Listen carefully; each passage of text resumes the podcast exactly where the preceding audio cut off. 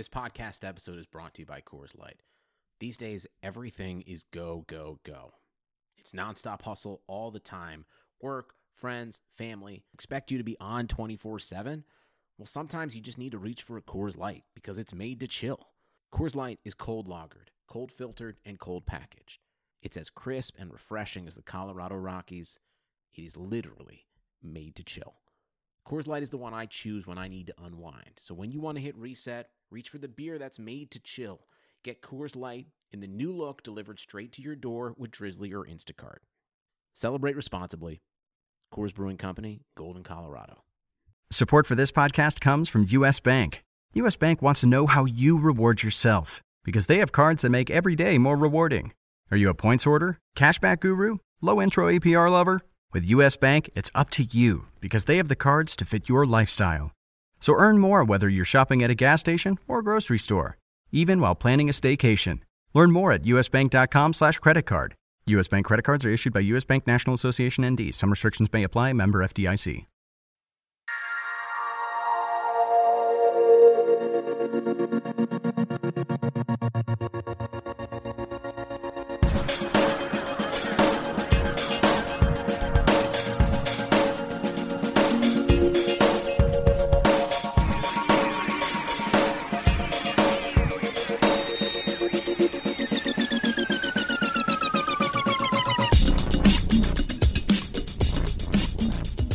Welcome to the RotoWire Mixed Martial Arts Podcast, brought to you by ESPN Plus, the exclusive home of UFC 251.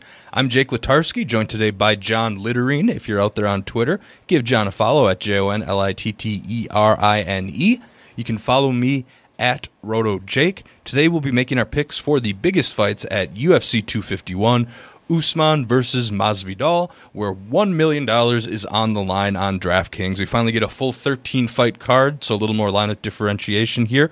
Uh, but, Jon, we're headed to Fight Island, man. Have you ever, would you have believed in January that we'd be having a conversation about Fight Island right now? No, but in January there's a lot of things going on right now that, that I wouldn't have believed. But uh, no, it, it's I mean it's good for the sport. Um, it shows the dedication. You know, all these fighters obviously had to have to get up and leave their family and you know quarantine over there. I think every I think you I want to say you have to like stay in your room for five days after landing or something crazy. It's you know it's a whole big thing and it has to be. Fighters, Um, cornermen, media, you Yeah. know, production team, everybody across there. It seems like, uh, I guess this shouldn't be too surprising, but the protocol here is a lot, uh, much, much stricter than it is for, say, you know, the state of Florida. Yeah, and it, it should be. And you know, I mean, deep down, you know, I'm not really surprised that the UFC is trying to.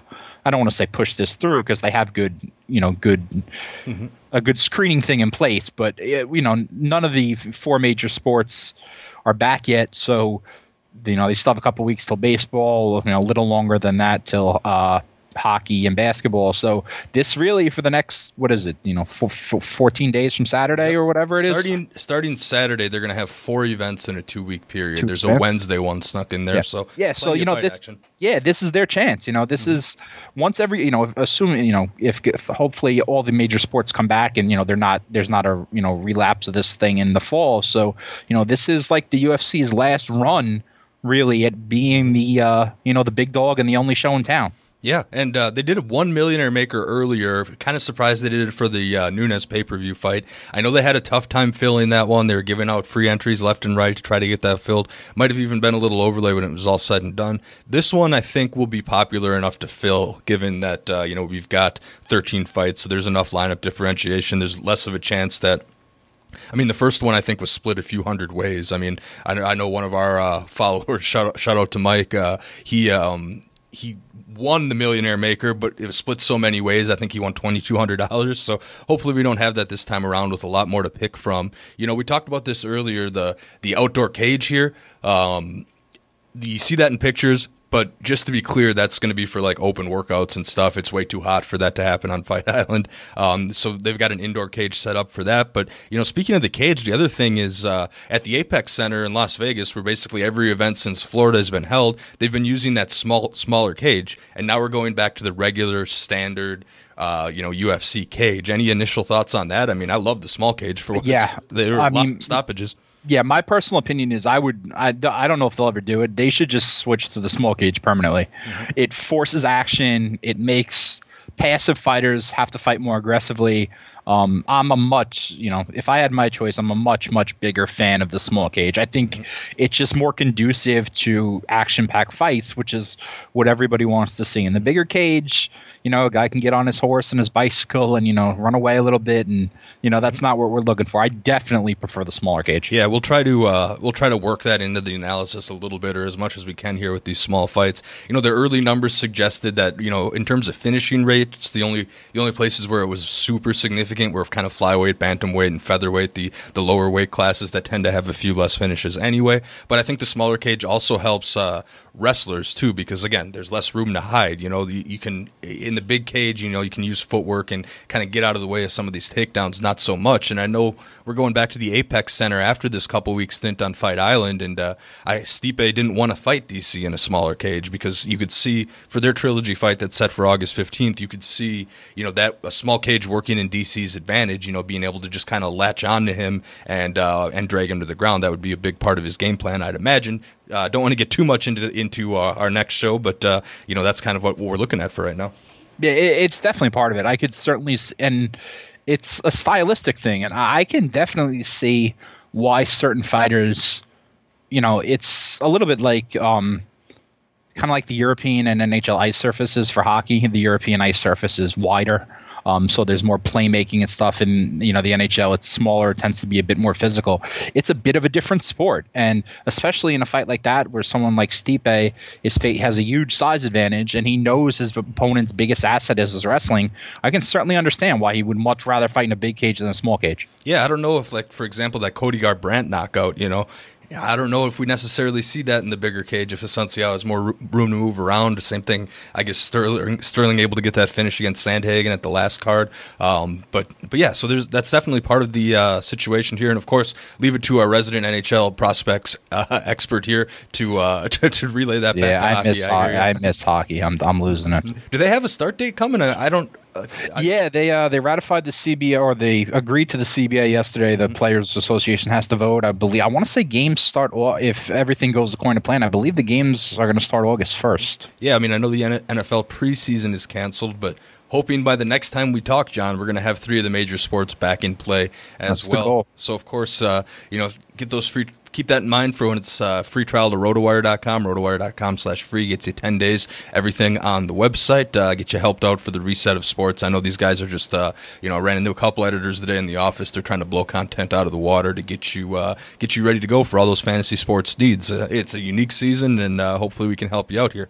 But before we jump in, I wanted to mention the promo we're still running here with our friends over at ESPN Plus. If you sign up through the links on our website, you can get a free month of RotoWire. So that's full service RotoWire, all sports plus DFS tools. If you're thinking you do need an ESPN subscription plus subscription to be able to purchase the pay per view on Saturday anyway. So if you're not a subscriber to that yet and want to fold that into a free month at RotoWire, uh, perfect place to do that. The link's right on our checkout page. So you buy the subscription to ESPN Plus for a month, and then you of course you get uh, one month of all our tools. So whether you're prepping for a baseball or football draft for that matter and want to use our draft software, baseball projections are all edited for the 60 game season and as well for any positive COVID tests. Uh, that's all ready to go. Of course, I know uh, you see the Scott Fish Bowl leagues are already kicking off, you know, so fantasy football season is right around the corner. Uh, we've got a lot going on. So just go to rotowire.com slash subscribe and locate the ESPN Plus promo on the bottom. Or if you already have an account uh, that is not quite a subscriber yet, uh, you can click on subscribe now in the top right to begin the process. Should be right there for you. So uh, that should get you going here. Again, you need ESPN Plus anyway. Why not get a free month of RotoWire in there as well? But let's move on to the fights, Jon. Want to start with the welterweight championship fight. I guess now we can call it the BMF title as well on the line. Uh, you know, some people have some thoughts on, on what needs to happen for that to change hands, but we've got Kamaru Usman, Jorge Masvidal. Now, this is. Uh, it was supposed to be Gilbert Burns. Gilbert Burns had a positive test this weekend. The UFC got to negotiating with Masvidal, who's been, you know, a little a little upset with his recent deal. I assume uh, they gave him what they wanted to get him to jump overseas uh, on short notice here. So we've got a heck of a fight. Some fans will think that this is arguably more exciting. I mean, Masvidal has more general popularity among casual fans than Gilbert Burns did. But uh, brass tacks here: DraftKings salaries: Usman eighty nine hundred, Masvidal seventy three hundred. Uh, FanDuel uh, Usman 22, Masvidal 18. The odds on this, um, they've moved a little bit. I've had, uh, I wrote down here Usman minus 300 with the comeback on Masvidal at plus 250. It shifted, money shifted a little bit towards Masvidal since I wrote this out. Now it's like Usman minus 280, Masvidal plus 240. I could see it continuing to go in, in that direction because of Masvidal's popularity. The odds to finish on this fight are minus 160. Jon, I'm going to go for go to you for the breakdown here. Do you think uh, Masvidal is any tougher of an opponent than Burns, and and how do you see this one playing out? Well, I'm in the minority in the sense that I would have preferred the Burns matchup. I just thought it was a little more interesting stylistically, but I'm happy for Masvidal. Um, 48 professional fights. He's been an MMA pro for more than 17 years. Um, he deserves a shot at a UFC title, and I'm glad that he's getting it and he by no means backed into this. Masvidal has earned it um, off three straight knockout wins over Nate, As- uh, Nate Diaz, Ben Askren, and Darren Till. You know, we rem- we all remember the Askren uh, fl- you know knee ten seconds into the fight yeah, or whatever it was. To see a lot of replays. Yeah, of you'll see ESPN a lot of that. Week. Yeah, um, it's it's a different kind of fight because stylistically, Burns and Masvidal are two complete different fighters. Um, Burns is one of the best submission specialists in the world, and Masvidal is a striker. Um, has 18 career stoppage wins. 16 of them have come via knockout. Masvidal wins with his hands. Um, he's an underrated wrestler. Uh, he's a good wrestler. His he averages almost two takedowns per 15 minutes, 1.70. But that's not the kind of fight he wants to get involved in here. Um, his best his clearest path to winning this fight is to damage Usman on the feet. Now that's certainly easier said than done. Um, I'll just throw a couple quick numbers at you to give you an idea of how good uh, Usman is. Usman averages 4.6 significant strikes per minute. Masvidal averages about 4.3, so that's close. Usman absorbs just 2.17 significant strikes a minute, which is among the best numbers you will see. Mm-hmm. Um, that is, and the only way really you get a number that low is when you have a guy who's constantly wrestling people and always in top position. Exactly. And um, I just want to note that this is an 11 fight UFC sample size too. You know, it's not like you know we'll talk about Petr Yan later, where he's got you know six UFC fights and the sample size, eh, maybe, but uh, but there's a big sample size enough to take these numbers seriously. There is, and um, like I, m- I mentioned, Masvidal averages about two takedowns per 15 minutes. But Usman's takedown defense over the course of his UFC career is a perfect 100%. He's never been taken down. Um, you know, to make a long story short, um, I'm taking Usman, and that's that's not a knock on Masvidal. I think that's just how good Usman is. And any way you look at it, Masvidal had to take this fight. He, I believe, he mentioned on Twitter he didn't get the exact price that he wanted, but he got close to it. So you know he's being well compensated. But again, this is a guy who is picking up uh, taking multiple fights, quarantining, flying halfway around the world to face one of the best pound for pound fighters in the world, and doing it all on whatever what six this got this got booked Sunday, so he's looking at like six days notice, mm-hmm. Pro- less less than that when you take the time consideration into hands. Living up to the nickname Gamebred, that's for sure. Yeah, but he's not he's not going to turn down this opportunity, and he shouldn't. Mm-hmm. Um, but this is it's just a really really really big ask for not just Masvidal but for anybody. Um, he wasn't planning on fighting here. Um, you know, Gilbert Burns had a full training camp essentially before he was forced to withdraw. So um, I'm not crazy about Masvidal as an underdog at 7,300. Um, we'll get into a couple other underdogs in the next couple fights, but as far as the three championship fights, um, I would prefer Masvidal as an underdog to Jose Aldo. But if I was trying to toss a hail mary, I would take Max Holloway before I would take Masvidal. Hmm. There's just he. It's just it's. I, I, just really. It's really more. Just to summarize, it's really about how good Usman is, and that's not a knock on Masvidal. Mm-hmm. He, I think he's just great. Like, is in one of the top hand, half dozen fighters in the world. Yeah, I'm leaning the same way with Usman, and I would be willing to bet that a lot of our staff is going to think the same thing when it comes to the staff picks that come out here on Thursday. Um, I'm with Usman. You know, the fan in me would love to see a baptism from Street Jesus here. I think that would be awesome. You know, people would love that. But, uh, you know, the analyst says Usman is just he's better in just about every single area of the game. You mentioned uh, Masvidal striking is his his stand up is his best aspect, his best strength. You know he has an excellent striking differential as well, which is significant strikes landed minus significant strikes absorbed, but Usman's better in both categories. And, you know, Masvidal has wrestling in him, but Usman is elite, and he's elite in all categories. And I'm, and I'm confident he's going to be the best champion. You're one of the best champions, and he's for a very long time in the UFC. This reign is going to last a long time. I mean, we saw him pretty much work Colby Covington on the feet. Um, so this is uh this is a matchup where I think it's pretty much all Usman, and I think that betters out there and DraftKings players – are going to be able to capitalize on Masvidal's popularity. I mean, 7300 is a very cheap price tag for Masvidal. He wasn't that cheap in any of the fight recent fights that he was an underdog against, and I think you're going to see maybe not the same effect as when, you know, Conor McGregor's on the card, but there's going to be an ownership boost because people know Masvidal and they don't necessarily know Usman yet, even though they definitely should. And, you know, I mentioned, uh, you know, he opened around minus 300. Usman did as a favorite. He's down to minus 280. You know, if that gets down to minus 200, minus 220, like it was for the, uh, for the Burns fight, I think I might hammer that because I'm pretty confident in Usman here. I think he's a great DraftKings play because he can score in a variety of ways and he's very high volume. At 8,900, um, you, you, know, it has to be said, he was priced at 8,900 for a fight in which he was a minus 220 favorite against Burns. Now he shoots up to a minus 300 favorite, but DFS sites can't change his price. So you're getting some inherent line value in there as well.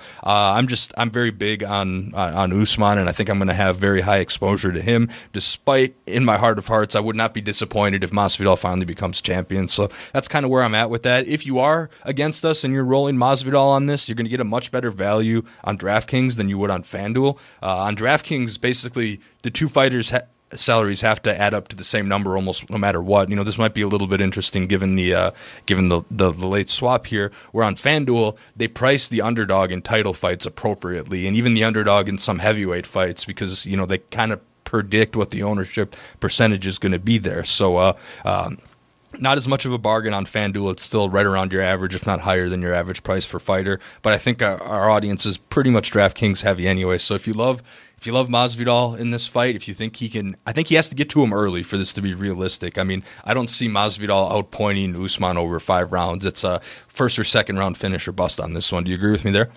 Yeah, and I mean, you know, Usman has looked like a machine since arriving in the company. And just one thing to mention about Masvidal is, yes, he has won three straight fights via knockout all impressively. But prior to those three wins, you know, this is a guy who was four and five in his previous nine fights. I mm-hmm. four of those five losses came via split decision, and a couple of them he definitely should have won.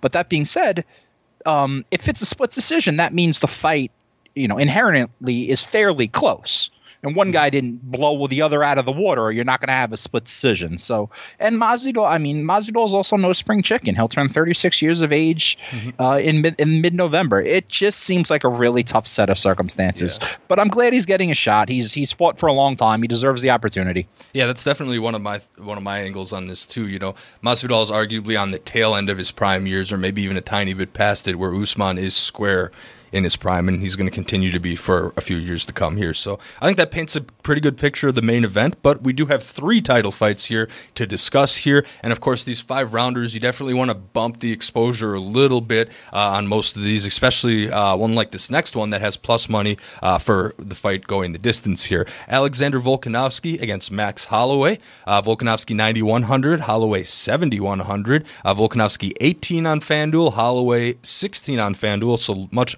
much less separation there. Uh, the betting odds have this around. I think they've even moved towards Volkanovski a little bit more, but I wrote down minus 190 for Volkanovski. 165 is the comeback on Holloway. Uh, plus money on odds to finish, plus 180. So uh, it, Vegas believes that this fight will go the distance with these two high volume strikers. I have a few strong takes on this one, but I'm going to let you take it away with how you think this fight's going down. Uh, essentially, I think it's going to be similar to the first fight between the two.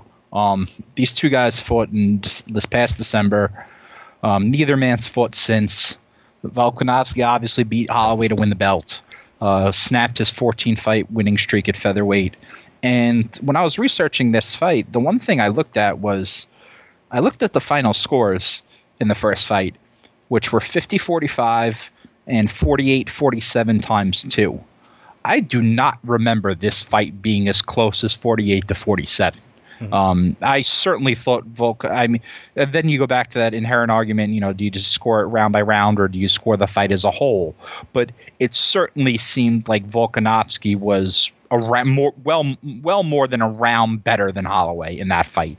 Um, you know, it's kind of in a way. I think it's a little bit similar to the fight we just talked about between Masvidal and Usman. Um, I think this is just a bad matchup for Holloway. Um, Max's greatest asset, two greatest assets, are his cardio, which in the first fight, Volkanovski proved to be at least his equal, if not better, in that department. And that's really the first time we ever saw that. And um, Volkanovski has more power than Holloway does. Holloway relies on one twos and a lot of combinations and a bunch of kicks. But as far as pound for pound, just straight out power punching, Volkanovski is the winner in that area by a large amount. And the thing that really surprised, I picked Volkanovski in the first fight. I was one of the, I, I don't think many people did. I picked him in the first fight, but I was still surprised at how easily and effectively he handled the height differential between the two men. Mm-hmm. Holloway is five foot eleven, which is as big, about as big as you'll see for a featherweight. Volkanovski is just five foot six, but he had zero issues getting in tight. He had zero issues landing consistently, and he's really, really strong for a shorter fighter. So those you know close hand fighting situations when the guys are tied up and looking for position along the fence. Volkanovski's big enough and strong enough physically to win those fights, despite giving up five inches in height to Holloway. Um, it's it's funny because it, we just talked we were just talking about Daniel Cormier earlier. Um, Daniel Cormier has is one of the best mixed martial artists of all time but for some reason Jon Jones is just his kryptonite. It's just it seems it's a bad matchup. Jones is strong enough to cancel out his wrestling. He's bigger and taller, so he has the advantage in the striking game. Um, I think in a way, you know, the mat the stylistic is the styles are different here, but I think this is just a really bad matchup for Max. Um, his he's not going to win the fight with his cardio because Volkanovski can match him in that department, and Max lands a bunch of combinations and stuff but Volkanovski has never really been rattled on the feet. You know, he'll get hit, but he'll just walk through those strikes like it's nothing. Um, Holloway absorbs 4.45 significant strikes a minute, while Volkanovski exp- absorbs 3.14. That's about a strike and a half difference per minute, which over the course of a five round fight, I'm terrible at math. You know, that's you're looking at, you know, well, at least what what 40 at least 40 strikes at least. Mm-hmm. It's up there, and it makes a difference. Um, I'm sticking with uh, I'm sticking with Volkanovski here. Um, I have more, but it's a little bit like the earlier fight in the sense that Holloway is 7100 and fighters of Holloway's ability shouldn't be 7100. So if you're tossing in a bunch of Hail Marys, it's not a terrible idea. I do have more interest in Holloway than Masvidal if um, you want to go that route, but um, if anything, I'm more confident in my pick about Volkanovski this time than I was the first time.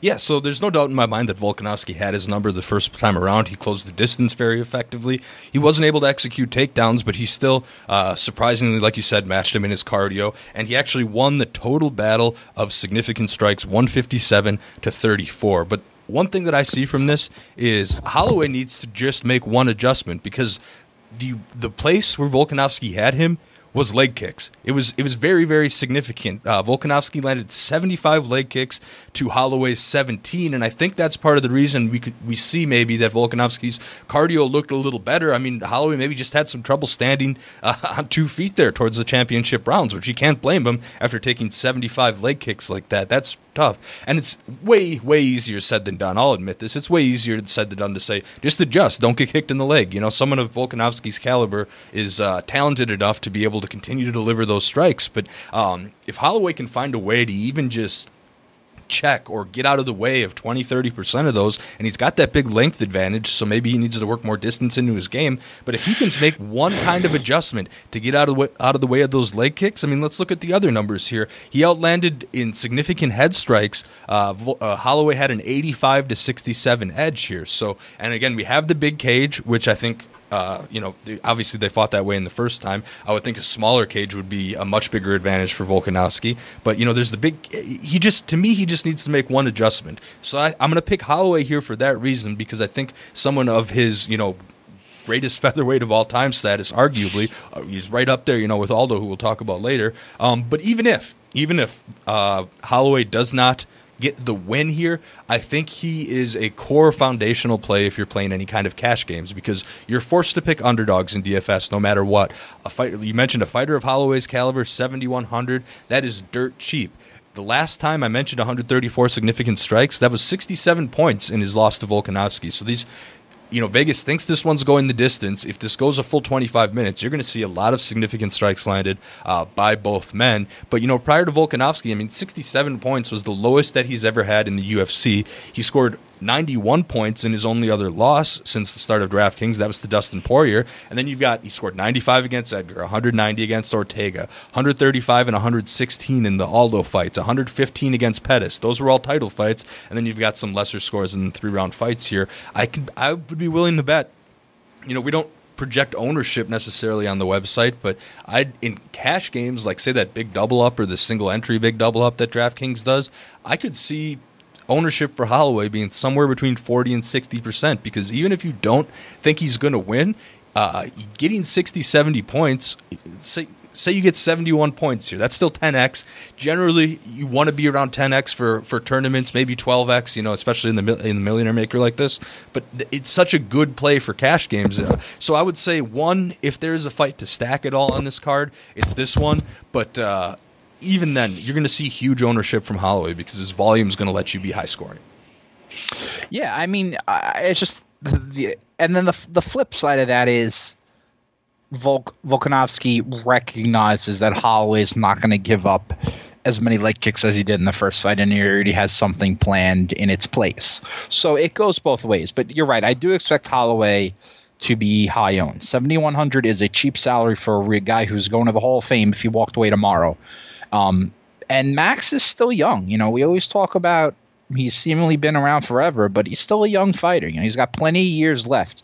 And I guess we're we're to find out if the, the first fight between the two was an aberration and just a rare night at the office for Holloway, or if there's something to this.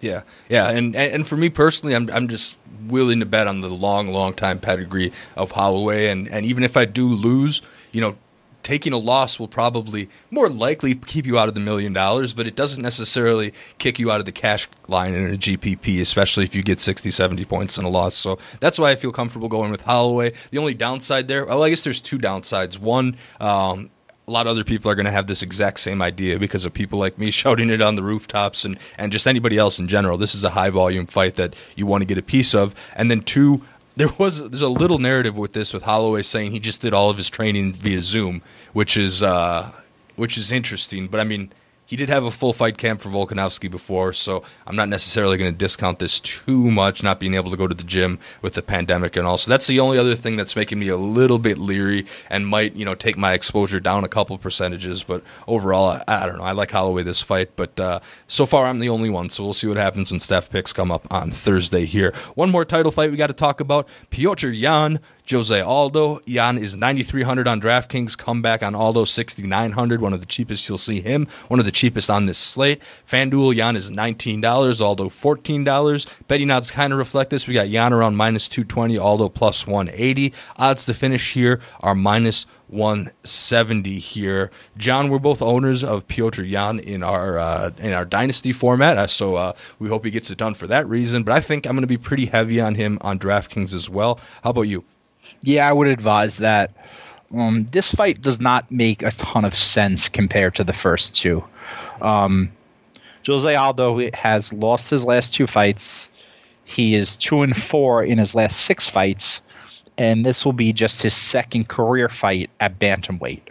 Um, this event was originally supposed to take place in Brazil, and that I believe originally was part of the plan as far as pushing Aldo into a title shot against Yan when Henry Cejudo vacated the bantamweight championship. Mm-hmm. Um, it's I was going to say very difficult. It's impossible to justify an Aldo title shot at bantamweight right now over someone like Aljamain Sterling. It's you know it's it literally can't be done.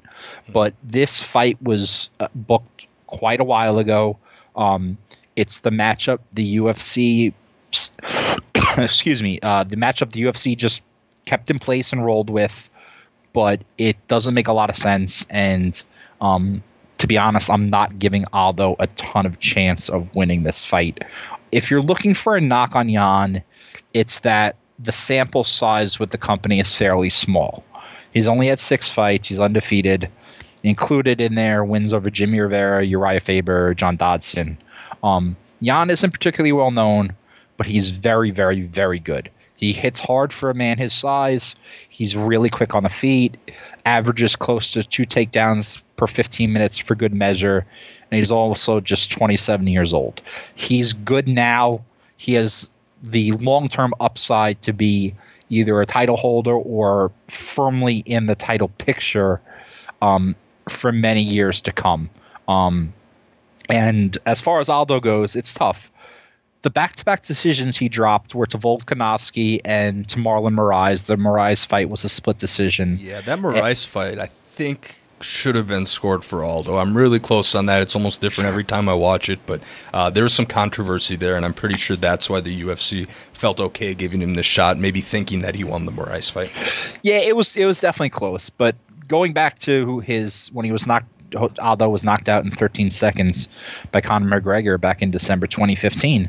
This is a guy who has a three and five record, and um, even if you score that fight for uh, the Moraes fight for Aldo, okay, he has a four and four record, and he only has one fight in this weight class in his entire career.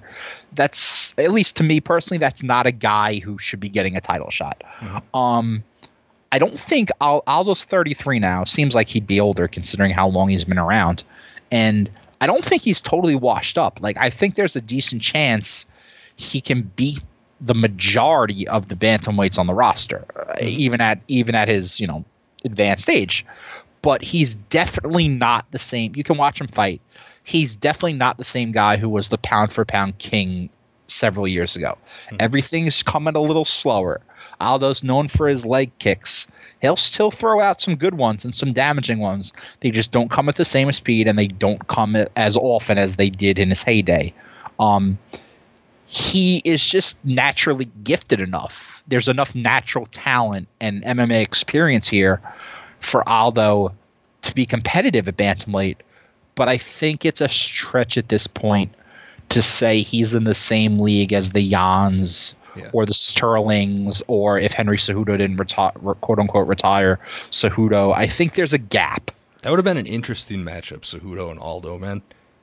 That's too bad it, Cejudo had to hang it up it would have. And he's facing a fighter in Yan who is younger, is quicker, and I believe has more power. Mm-hmm. You're really looking, it's really a stretch, to me at least, to find a path to victory for Aldo in this fight. Yeah. Um, the salary, I mean, I under the salary sixty nine hundred is really cheap maybe if you're the type to make 100 lineups and you like to you know throw in some crazy crazy ones in hopes of hitting them you know obviously we always talk about these giant gpps the million the you know the millionaire contest the winning lineup i could tell you right now we tell you every time is going to be some crazy combination mm-hmm. to the point where when you look at it and you, whoever wins it and hits submit you would look at the thing and say what the hell am I doing? I'm throwing away $25. There's no way this is going to win. But that's what wins. That's what's going to win the millionaire. So maybe if you're the type that makes dozens and dozens of lineups,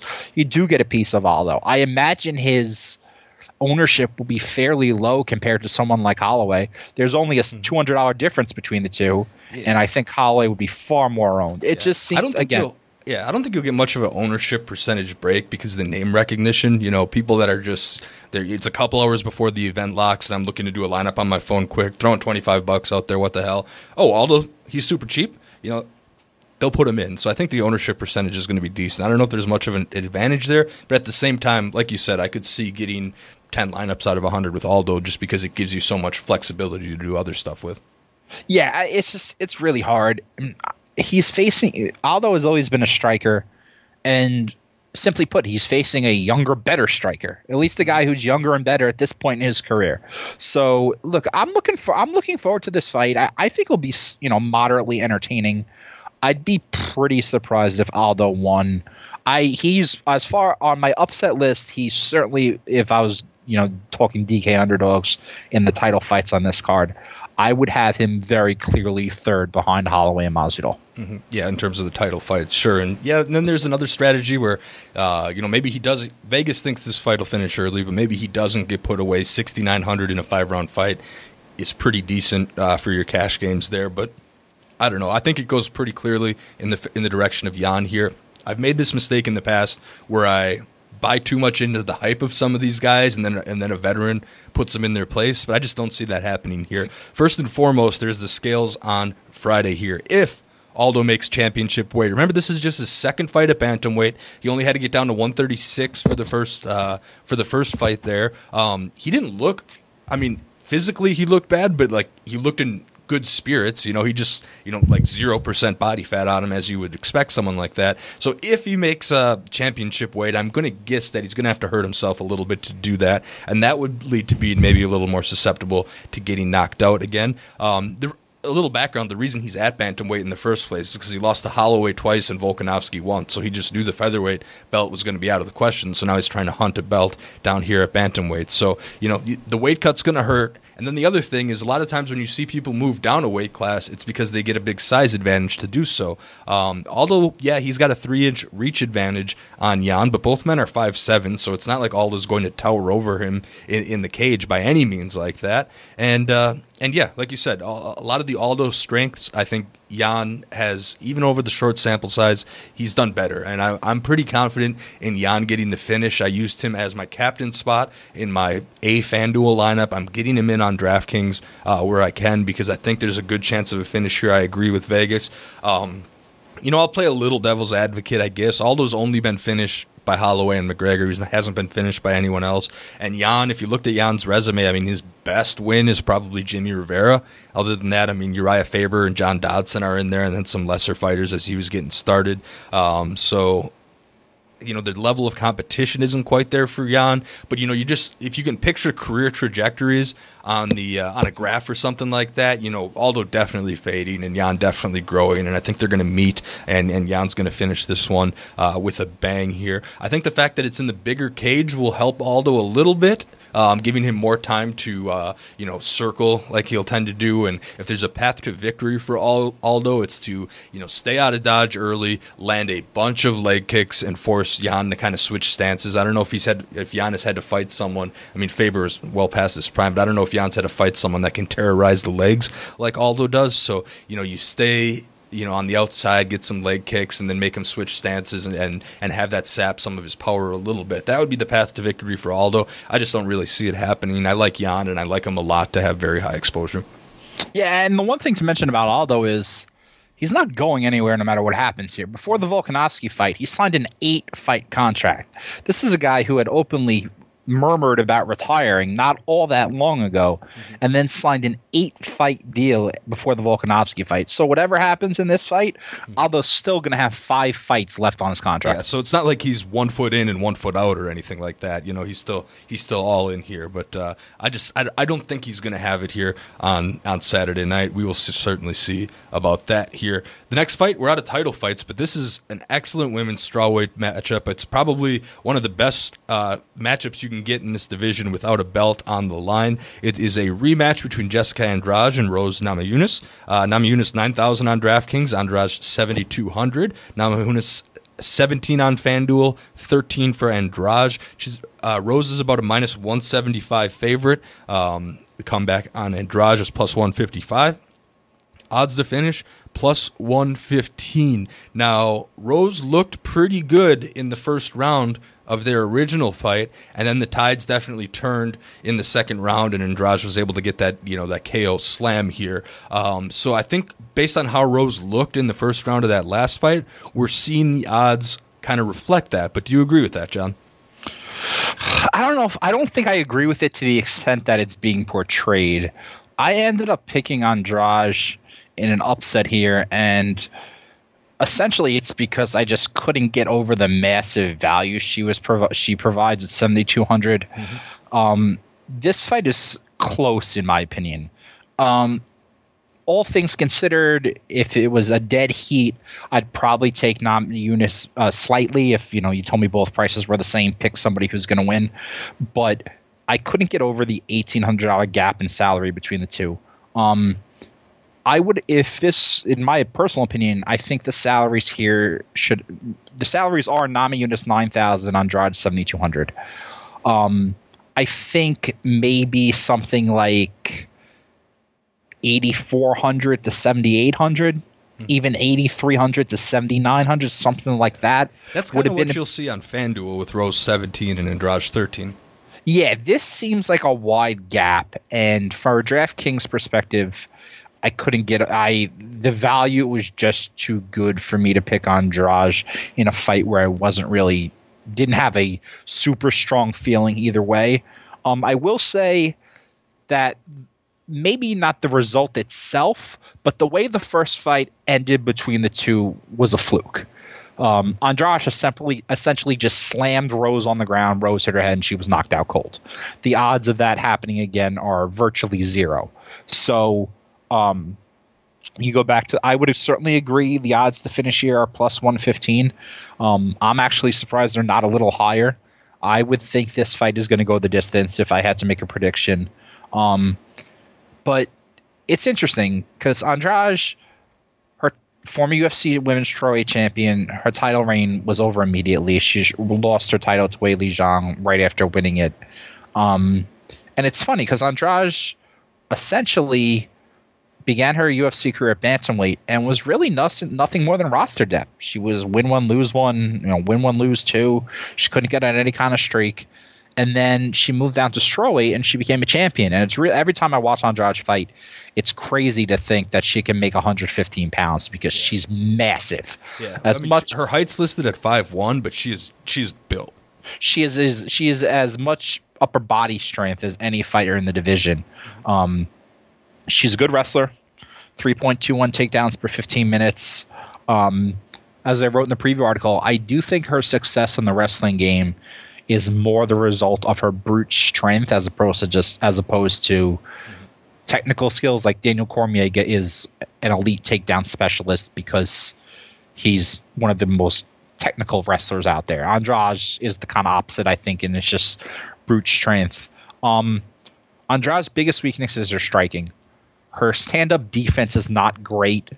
Um, if she's forced to stand for a long period of time, she gets in trouble.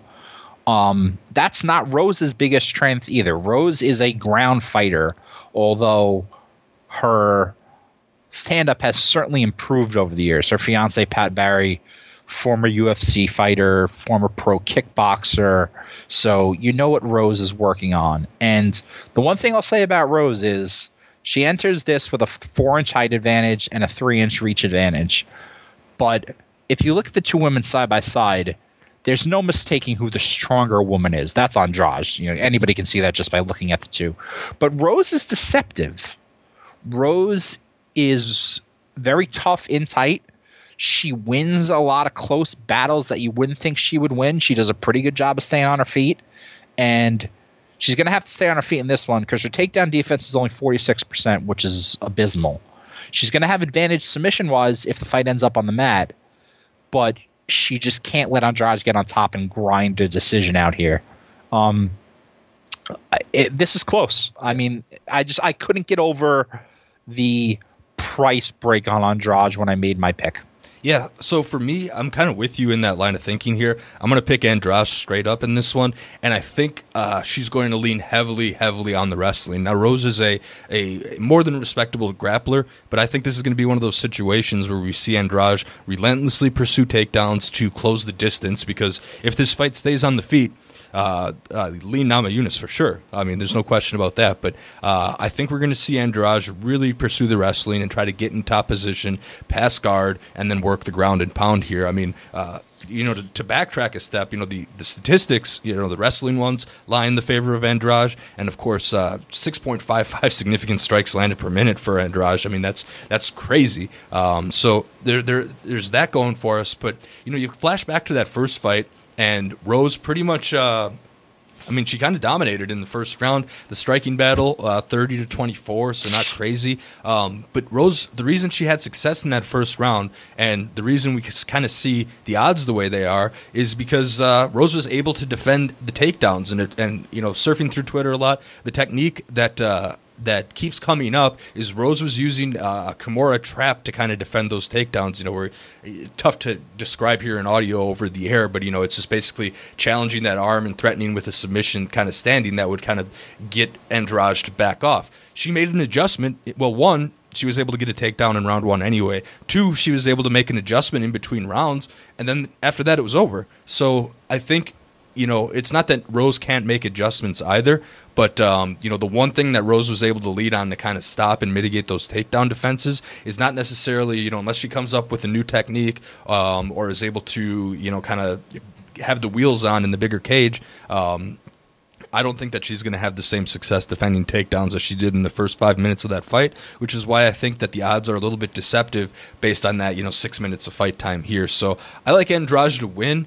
um, based on her price. Of course, you have to. Uh, of course, I'm going to be using her on DraftKings in, in, in a lot of places here. Um, I don't necessarily know it's going to be pretty or, or via finish. So um, even if she does get a win, she might not be in the optimal, which you need for a big GPP. But I think, like Holloway, she's a fine cash game underdog to use because I mean the striking and, and wrestling volume uh, both land in her favor, and um, I, am going to pick her to win straight up outright here, um, just because that wrestling physicality is going to be coming to the octagon here on Saturday. Yeah, Dude, I mean, I, regardless of who you think is going to win straight up, I don't think there's really any argument about who's the better value play here. I, that's Andrade in a, in a runaway. Yeah, absolutely. You know, if you're doing 100 lineups, that definitely get some Rose in there. I mean, you know, the odds makers, they're, they're smarter than us for a reason, I guess you could say. But um, uh, but there's I definitely have more exposure to Jessica just because of the line of flexibility it offers here. Uh, there's one more fight to talk about on the pay per view. Maybe we don't need to uh, talk about this one uh, a ton, and we can skip to some upsets a little bit. But I do want to mention Amanda Ribas, Paige Van Zant, Paige fighting the last fight on her contract. Ribas 9,500, the highest price fighter on DraftKings. Van Zant 6,700 uh, on FanDuel. Ribas 20 bucks, Van Zant 10 bucks. Uh, and then the Vegas odds here, Ribas is minus 900, by far triple the biggest on the card. Van Zant comeback is plus 600. Odds to finish are minus 105 here. Um, I don't think there's any secret about who we think is going to win this fight, but Ribas is going to have to get between you know 95 or 95 and 120 points to really hit value on DraftKings. Do you think she can do that? She can, but I wouldn't I wouldn't bet on it. It's just I'm extremely, extremely hesitant to ever use a fighter at such a high salary. And I, as I mentioned in the previous article, in 9,500, you're talking prime, top tier Ronda Rousey, Jon Jones, Demetrious Johnson territory. Like as high as, as high as it is. And Amanda's been excellent in her UFC career, but we've seen her for all three fights. Emily Whitmire, Mackenzie Dern, and Randa Markos. It's not a murderer's row of competition. Mm-hmm. So, yes, I, I, assume we both think she's going to win this fight going away.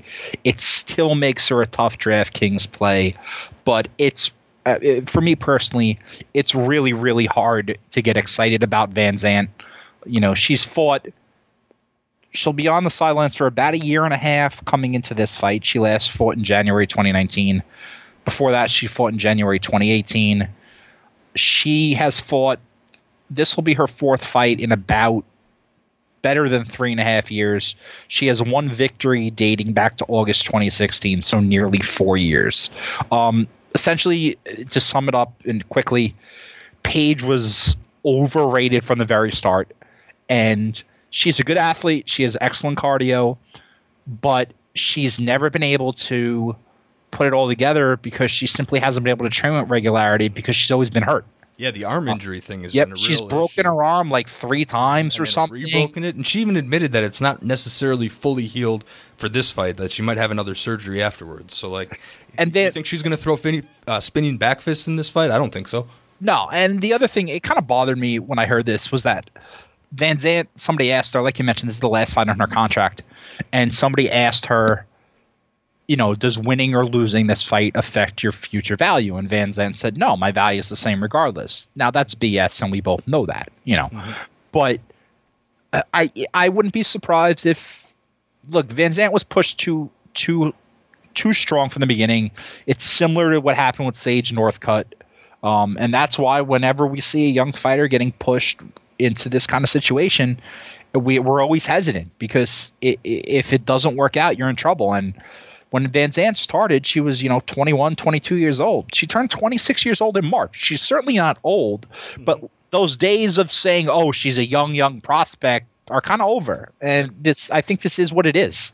Yeah, I mean, I still think Paige is good enough to. I mean, I think win or lose, more likely lose. She's going to move over and join her husband in Bellator. That that move is is pretty much inevitable. And if Bellator, you know, they're gonna they'll be able to they'll probably offer her more more money than the UFC um, because you know the UFC doesn't see her as a future title contender, of course. Um, but you know Bellator will match her up intelligently against uh, against some kind of middle tier fighters, get her a couple wins, market the heck out of her, and then they have a good investment. I think that's the best way that they can use her at this point here. But uh, you know, to try to kind of backtrack to this fight in general, you compared Ribas Celery to the likes of Jon Jones, Ronda Rousey, uh, Demetrious Johnson. Have to remember those that Celery; those were in five round fights. This is a three round fight. So if Ribas, uh, you know, just kind of grinds out a decision here zero chance of hitting value. Um, I see her as much more of a cash play because she's a lock than a GPP play.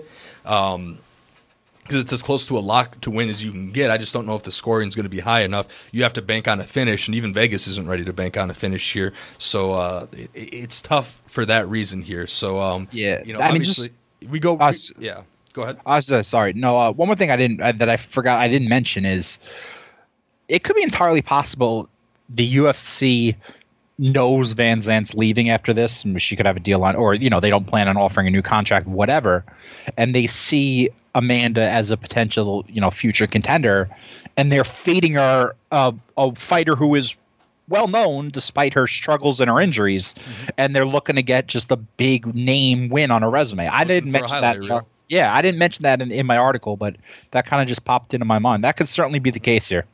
Yeah, for sure. And, uh, you know, the RotoWire lineup optimizer for DraftKings, for example, they require you to make two actions, quote unquote actions, before the thing it'll run, just so we're not running, you know, the same lineup, you know, so many times in every contest. And, uh, you know, those actions can be uh, you can lock a fighter into the lineup, one that you guaranteed you want to lose use. You can uh, like a fighter, which boosts their projection by 20%, or you can exclude a fighter from the player pool entirely. Every time I go to that optimizer to play with it and make lineups, my first action is to exclude Van Zant just because I don't, there's no interest here for me, um, you know, from a fantasy perspective here. You could say, well, her price is so low, you can use a lineup with five favorites. Well, you could do the same thing with Aldo, basically. So uh, there's really no, uh, there's no, no, there's there's no I don't know appeal to Van Zant in this format here, but we've been running a little long, Jon. I want to hit on a couple of uh, upset picks that you might be thinking of. Uh, I do want to note that I don't know if DraftKings adjusted the player pool. We're recording this at about this is about two o'clock Central Time right now, um, but uh, the Alexander Romanov is off the card, and uh, Grishin is back on the card, but uh, DraftKings hasn't necessarily added him yet. I assume they will before Saturday. But uh, Marcin Tybura was an underdog, uh, you know, against Romanov, and now he's a minus 120 favorite at 7,900. So there's some line value there. Um, I know some people out there don't necessarily think too highly of Tybura, but uh, he's someone that I'm using to build uh, you know, using in a decent amount of lineups because just just for the line value, you know, you get a guy that's four hundred dollars cheaper than your average price per fighter. Mix them with one of the bigger underdogs from the title fights, and then you can pretty much take your pick uh, of four favorites on that fight. I don't know how you feel about that one, or if you have any other upset plays you want to offer up. I got two more. I got two upset plays, and they're actually the next two fights listed. The first one is Yuri Prochazka. I'm probably pronouncing that wrong. Prochazka. against uh, Volkan Ozdemir. Um, we'll call him Yuri. Yuri is making his UFC debut. Um, former Rizin fighter. His last three fights against well-known fighters, not studs by any means in this day and age, but guys who had success in their career. Former UFC fighters CB Dollaway and Fabio Maldonado, and King Mo, who we all know and love. Mm-hmm. Um, and 26 career wins for Yuri, 23 via knockout. And the reason I took him as one of my underdog picks is if there's one thing you can say about Volkan Ozdemir, and he does have plenty of power, it's that he gets hit. And he usually survives. He's only been knocked out once in his professional career. That was by Daniel Cormier. But Volkan does get hit. And Yuri has a bunch of power. Now, he'll have to get to that power but seems like a risk worth taking at just 7,800. Mm-hmm. Um, my other upset pick, which isn't as substantial because the salaries are close, is Elizeu Zaleski dos Santos at eight eight thousand against Muslim Salikhov, who's at eighty two hundred. I've always been a Zaleski dos Santos fan, and I think he's kind of underrated actually. Mm-hmm. Um, in the UFC, he is, I believe, he's won eight of his last nine fights. His only loss in that span was against Li Jingliang, who's proven to be a pretty good fighter. Mm-hmm. And Zaleski dos Santos is good. He's underrated on the mat has a bunch of power for a welterweight, decent size at five foot eleven. I was a little surprised he's an underdog in this fight. Granted, the salaries are so close, you're not going to get a ton of a break as far as relief, but eight thousand for him seems like a really fair price. Mm-hmm. Yeah, and one of the lineups I was kind of doing, I used dos Santos, I used Tybura, and I used Holloway, of course, and then then for me, it's take your picks. If you want to go, uh, you know, Usman, uh, Usman and um, and Yan, and then take your pick your next favorite, there's there's a lineup for you right there. You know, that's one way to do that. I, I, I like dos Santos too.